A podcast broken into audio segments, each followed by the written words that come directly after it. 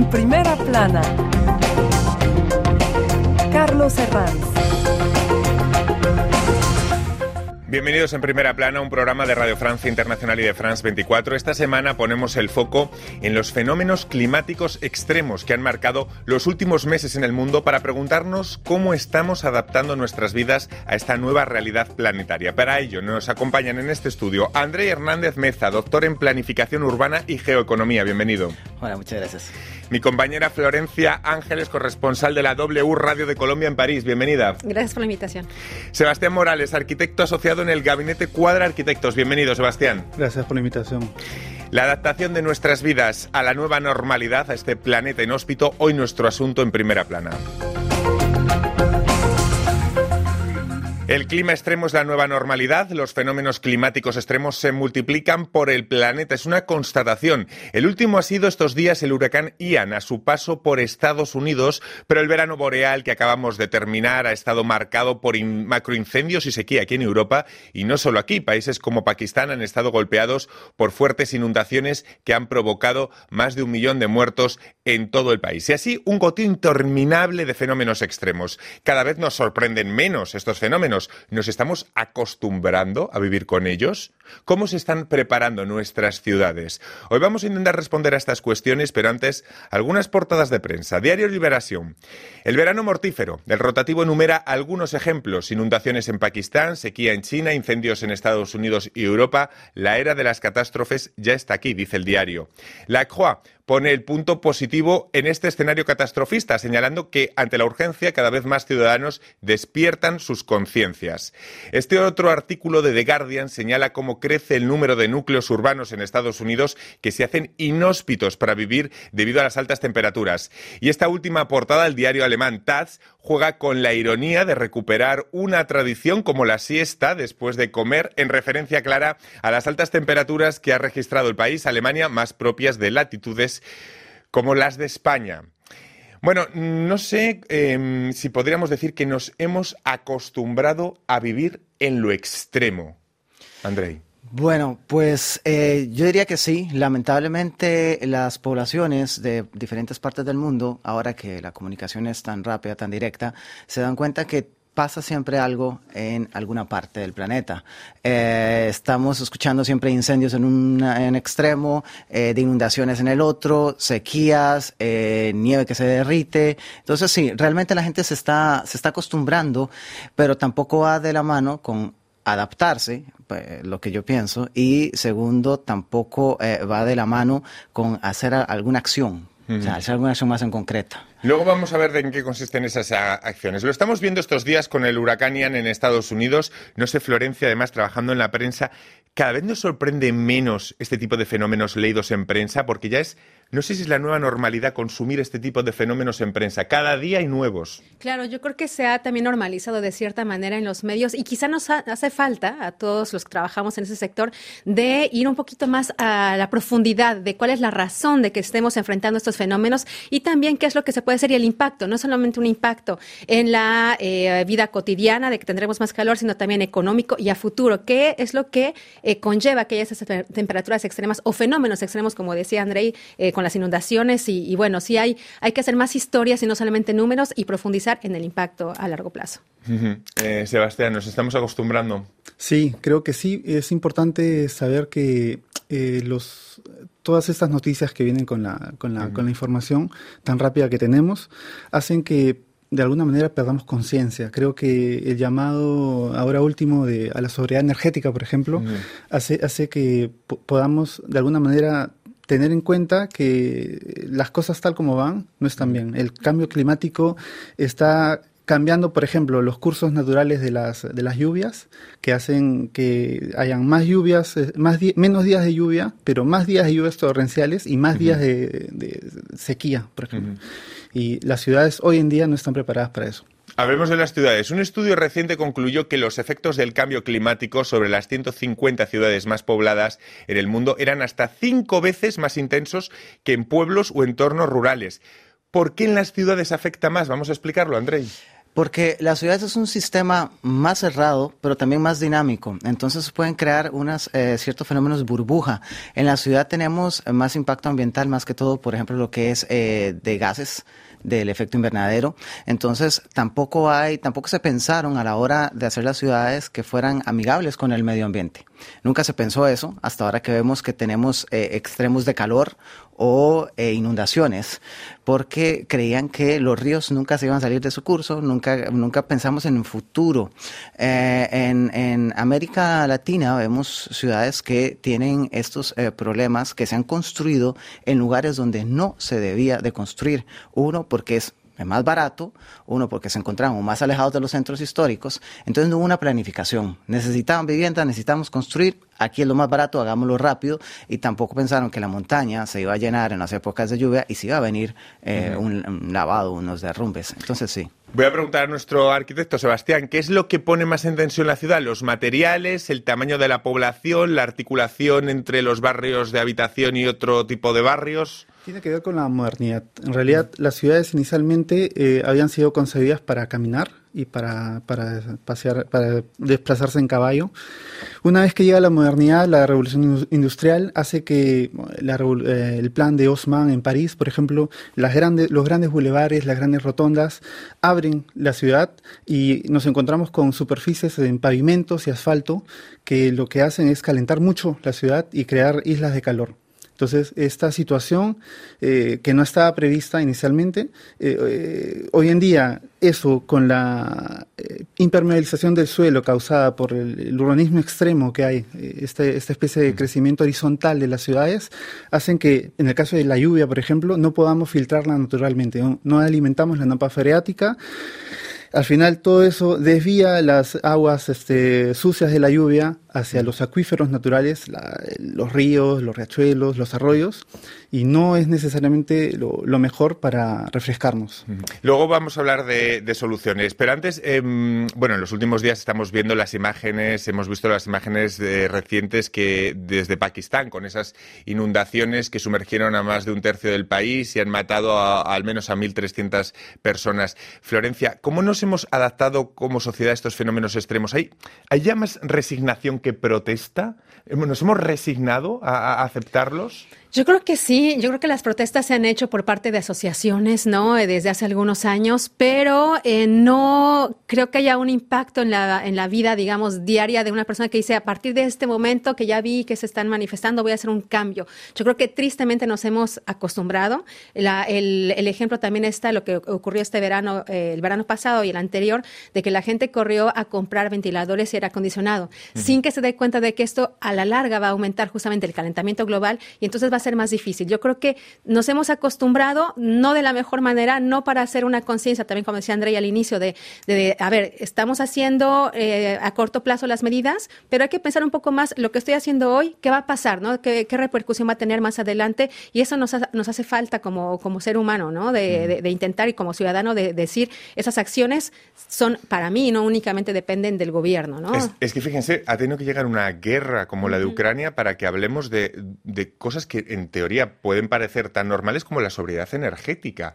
Es que eran conceptos que antes no los manejábamos como, como ahora los manejamos cada día. Eh, es esta, esta idea de, de cómo generar energía eh, nos, nos, nos ha provocado man maneras de repensar cómo generarla de maneras más verdes, pero si hablamos, digamos, de hacer represas hidroeléctricas, estamos teniendo sequías. ¿Cómo, entonces, ¿cómo vamos a generar eólicas? Las eólicas contaminan de cierta manera sonora, pero es, es, energía limpia. Eh, entonces, se, se, piensa, además, estamos hablando, bueno, con esta situación de la guerra, que es un sistema tan grande, interconectado, que de pronto una parte del sistema se corta y no tenemos soluciones rápidas para eh, tratar de eh, llenar ese hueco y ahora nos vemos con problemas que vamos a tener por lo menos aquí uh -huh. en Europa o en Francia de lo que es eh, la energía para el invierno. Uh -huh. Andri, Sebastián, ante todo este fenómeno que estamos describiendo, veamos cómo nos organizamos. ¿Qué pueden hacer los grandes núcleos urbanos, la planificación urbana para intentar mitigar estos efectos en grandes líneas? En mi caso, primero, pensar bien y delinear políticas públicas. Se necesitan políticas públicas claras, sencillas y que se, se, piensen a mediano y a largo plazo porque esto ya hay un momento en que no tiene vuelta de hoja, ¿verdad? Sebastián. En el caso de París, eh, para la crisis energética, hay, eh, el gobierno ha puesto en práctica eh, muchos, muchas ayudas y subvenciones departamentales, regionales, europeas, nacionales también. Pero tiene un lado paradójico, que es que el, gobierno incita a rehabilitar energéticamente las viviendas, los inmuebles en, en, el país, pero por otro lado vemos que el aislamiento que usamos es, por ejemplo, poliestireno, que es dependiente del petróleo. Entonces, si no integramos eh, la visión de, del desarrollo sostenible en absolutamente toda la cadena de producción de vivienda, no vamos a poder eh, llegar a un buen puerto, porque si, si pensamos que eh, vamos a llenar de poliestireno todo el parque inmobiliario de París, por ejemplo, es, es imposible de pensar pues en París como la ciudad monumento, como la ciudad histórica que, que hoy conocemos. ¿Qué ejemplos podríamos dar de ciudades y urbanismos que estén enfrentando bien este problema? Vamos a poner ejemplos, si se atreven. Eh, eh, en Latinoamérica yo he visto un poco las, las políticas y los trabajos que se han hecho en Curitiba, eh, en Brasil. Realmente han intentado reverdecer partes de la ciudad, han intentado que es vamos a hablar así, cubrir el cemento con nuevas políticas de, de, de, reforestar dentro de la ciudad. También en Estados Unidos, las ciudades de Chicago y San Francisco han tenido políticas de poner los impermeabilizantes, bueno, que reflejen este albedo, como se llama, uh, de, de, del sol y también tratar de hacer estas terrazas eh, verdes. Sebastián, ¿alguno más eh, añadir? Sí, sí, sí, hay ejemplos interesantes. Por ejemplo, en Barcelona hay el, este concepto de la supermanzana, en Sí. donde se agrupan cuatro o cinco manzanas eh, normales, se suprime la- el desplazamiento ve- vehicular y se aprovecha en crear espacios verdes para de, de nuevo permeabilizar el suelo y poder alimentar la napa freática, que cosa cada que vez es se está haciendo con más manzanas y bueno, sido una medida que al principio eh, se ha criticado por una parte de la población, pero como su- suele pasar casi siempre, ¿no? Con este tipo de medidas, que al principio hay una, una oposición feroz. Igual que en París, por ejemplo, eh, eh, cuando se ocuparon eh, por peatones eh, los quais de la Seine, lo- Los lo- cauces del bordes de Sena, la sí, Sena, sí. Eh, y, y las los nuevos ejes que han sido plantados en esta actual gestión, eh, a- hoy ha- han habido muchas protestas de, de los usuarios de los vehículos, de los motorizados. eh, sin embargo, nos encontramos con una ciudad mucho más amable. Sí, son medidas muy polémicas. Por ejemplo, también con el plan eh, de bicicletas que se hizo también en París, Sí. tuvo mucho rechazo y al final, a raíz también de la crisis de, del COVID, ¿no? Fue un poquito más aceptado. Y también, bueno, París ahorita está ya, el próximo 16 de octubre empieza a analizar este que se llama París, eh, 2000, eh, París 50, perdón. Y es el escenario de programarse a que las temperaturas en París alcancen los 50 grados centígrados y cómo las personas que viven aquí van a adaptarse a esas temperaturas tan extremas. Voy a hacer una breve pausa en este punto. En unos eh, instantes seguimos hablando de cómo vivimos nuestra nueva normalidad con este clima inhóspito. Lo hacemos aquí en Primera Plana. Hasta ahora.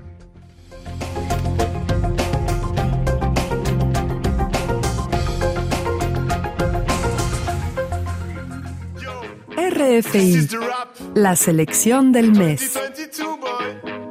Roméo Elvis. Qu'est-ce que tu fais?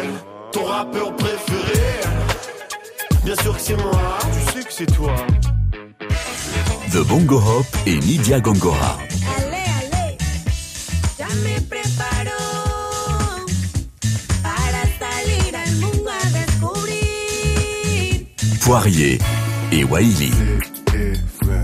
kon sa yeah. Gè lè jodi mbra lò mi nan machin mwen Mwen tap kouri deye yon ref ki te devan ma Li gade m li li pa katan mwen Men se manti la pdi li pa konen Daime Arosena los tambores en mis venas, herencia africana que me eleva, es todo lo que quiero para mí. RFI Seguimos aquí en, Primera Plana, esta semana hablando de cómo nos adaptamos, cómo se adaptan nuestras vidas a la nueva normalidad de los fenómenos extremos, al clima extremo, cómo se están adaptando nuestras ciudades.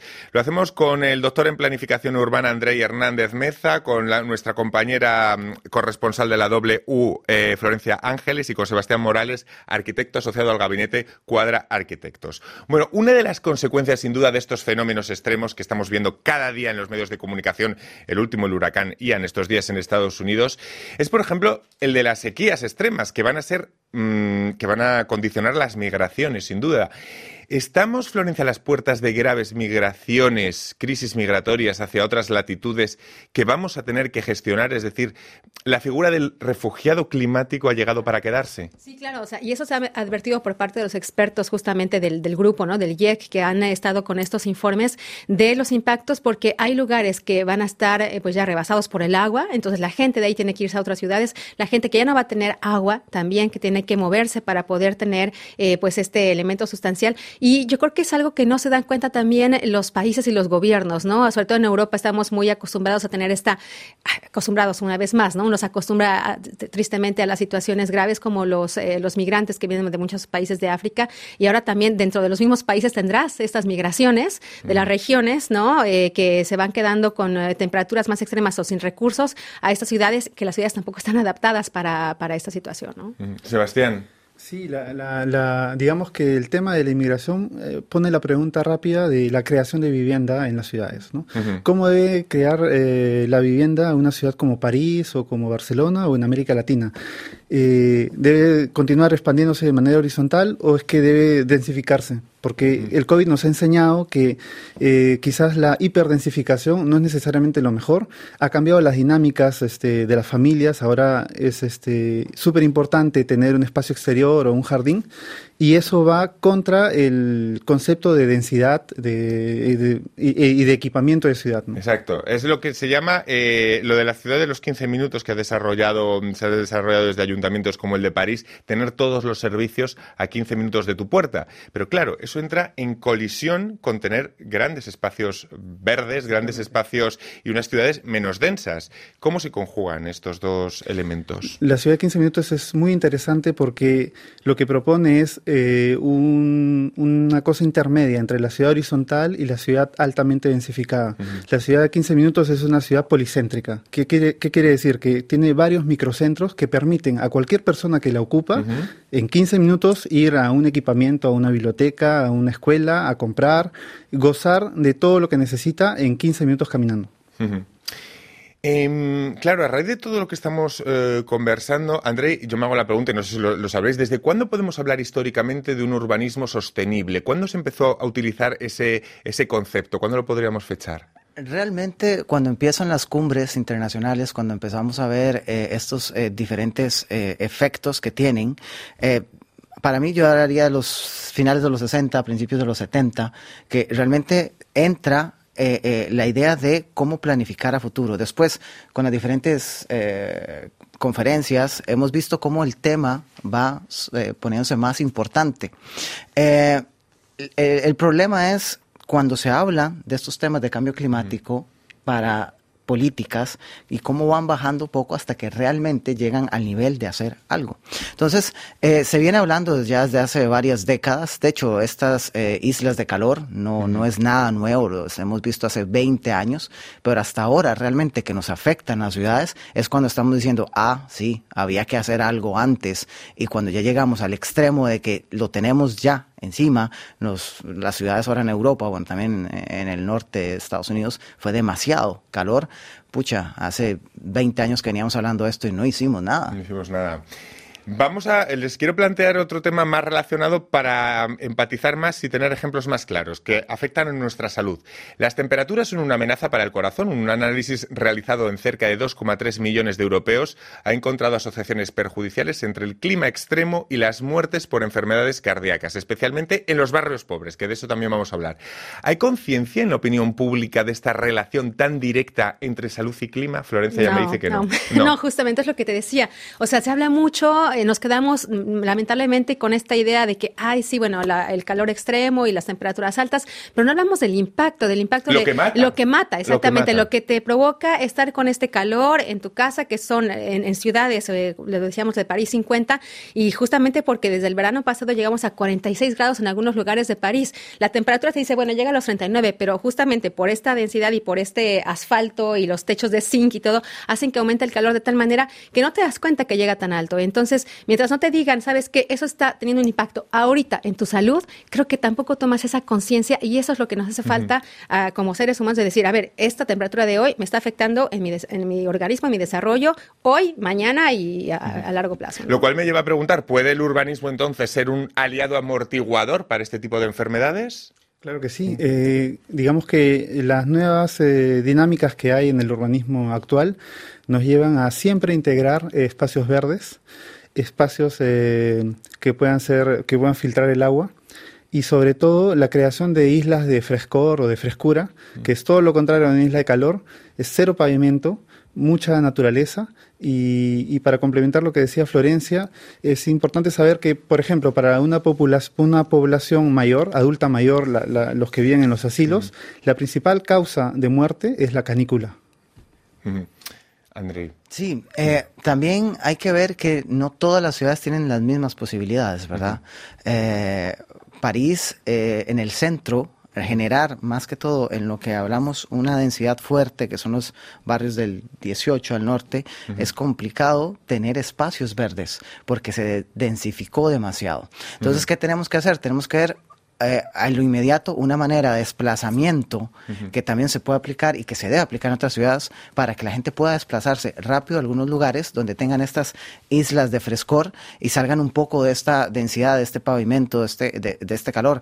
Eh, después, ciudades eh, de- como las del norte de Europa, eh, no se pensaron para el calor. No es lo mismo una ciudad mediterránea, que brisa marina, que las ventanas son de, dif- de diferente diseño, que una ciudad que estuvo pensada para aguantar el frío y ahora ya no tenemos ese frío. Entonces hay que adaptarse eh, en, el, en, en el espacio de la manera más pronta posible, porque ya está acá. No sé qué importancia le, le otorgan en todo este asunto que estamos tratando hoy a la voluntad política. No sé si la voluntad política, al fin y al cabo, es la base de un urbanismo sostenible, el apostar claramente por ello. No, no todas las ciudades, no todos los municipios tienen esa misma voluntad, ¿no? Creo que esto nos pone en la, esta dicotomía famosa entre el clima o la economía. ¿no? Eh, Sí. De hecho, hacer eh, cualquier cosa de manera eh, que, que se inserte en la dinámica del desarrollo sostenible cuesta más caro, cuesta, es mucho más costoso. Entonces, La pregunta es si estamos dispuestos a pagar ese precio.